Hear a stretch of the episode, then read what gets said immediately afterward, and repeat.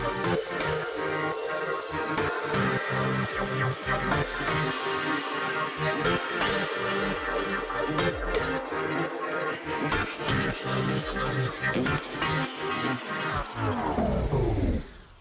guys, we are back with our Mind News podcast. Welcome to our second episode. Thank you for being here today. We are really glad you are here. So, in these episodes, we talk about some important facts that make your life easier. If you still haven't seen our first episode, go check it out. If you like our previous episode, stay with us for more tips to make your life easier. And don't forget to join our community. On Facebook, Instagram, also download our app to get your daily codes so that you won't miss one. And you can get links to all these from our show note. In this episode, we're going to talk about our sleep. So let's begin.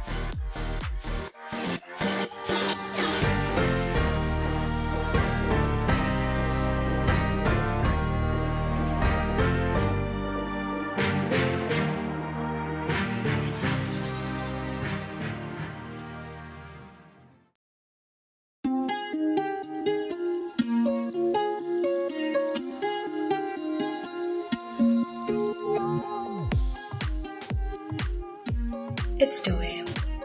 You're tossing and turning, trying to get relaxed and fall asleep. It can be so frustrating. When you don't sleep well, anxiety can set in. We may lie in the bed worrying. Everybody has an occasional poor night's sleep. But there are strategies that may help you tackle insomnia. So, let's talk about what insomnia. Insomnia is a condition that involves being unable to sleep and comes in different forms. Primary insomnia is when your inability to sleep is not linked to any other condition. But with secondary insomnia, when your sleeplessness is caused by another condition. For example, depression or cancer. Then there's a chronic and acute insomnia. With acute insomnia lasting from one night to a couple of weeks and chronic insomnia being when someone suffers at least three nights a week for a month or longer. Whichever form an insomniac suffers from, it can have a serious detrimental effect on your life. And as a condition, it's much more common than you might think. If you're consistently having trouble falling or staying asleep, you may have insomnia. And while it's a passing problem for some people, it can impair the quality of life for others and contribute to additional health issues including high blood pressure, obesity, and diabetes. Here are some key facts about insomnia. Sleeplessness is more common than you think. An estimated 10% to 13% of population copy insomnia each year. And the Centers for Disease Control and Prevention considers it's a serious public health problem. It is common in older adults, females, and people with medical and mental health. In a 2008 study, 2 in 5 people who slept less than 7 hours during a 24 hour period said they unintentionally fell asleep during the day, while nearly 5% reported nodding off while driving. It leading to billions of dollars of lost work productivity and increased risk of accidents. Not all insomnia is created equal. Many people grapple with sleeplessness now and then, often due to stress from personal or economic issues. That's called acute insomnia.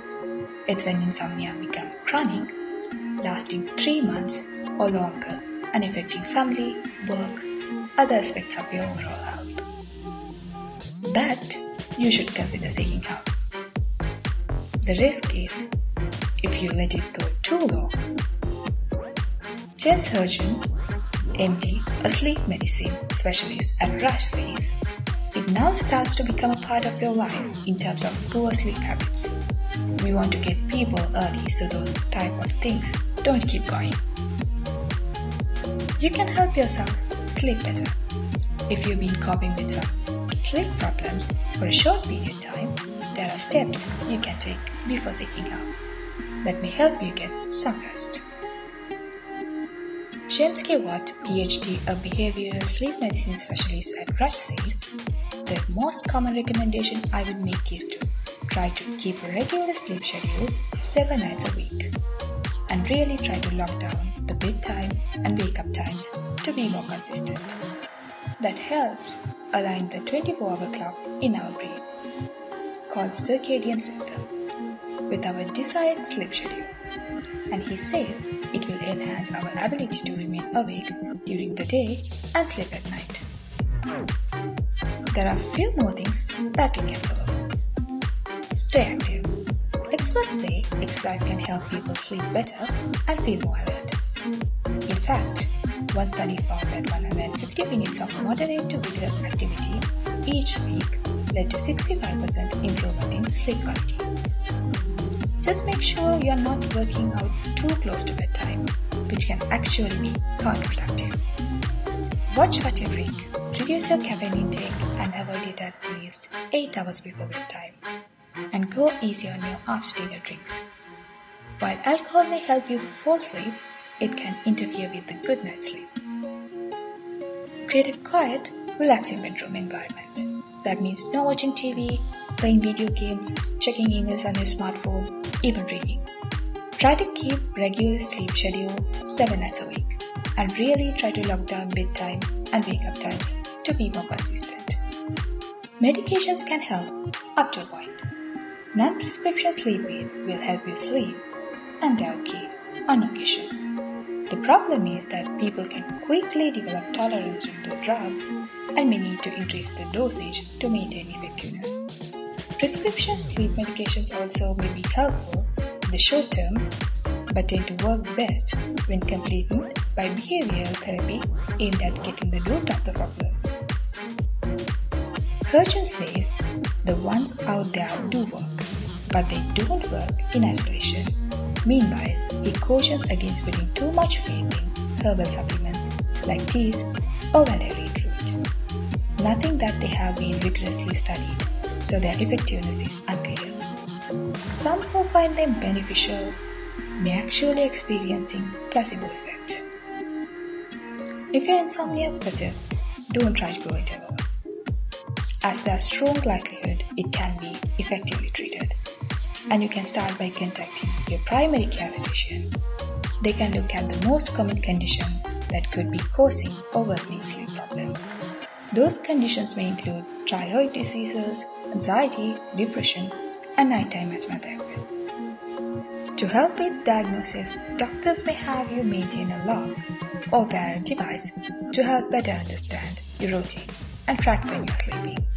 In some cases, experts may recommend a sleep study. It typically involves an overnight stay at a lab, where experts monitor a variety of biological functions during sleep, including brain activity, eye movement, heart rate, and blood pressure via electrodes attached to the patient's skin. So as insomnia can affect our health and day-to-day life, we should not neglect it. We can make some changes to our lifestyle or if it is worse, we can get some professional help. So let's get rid of insomnia before it gets us.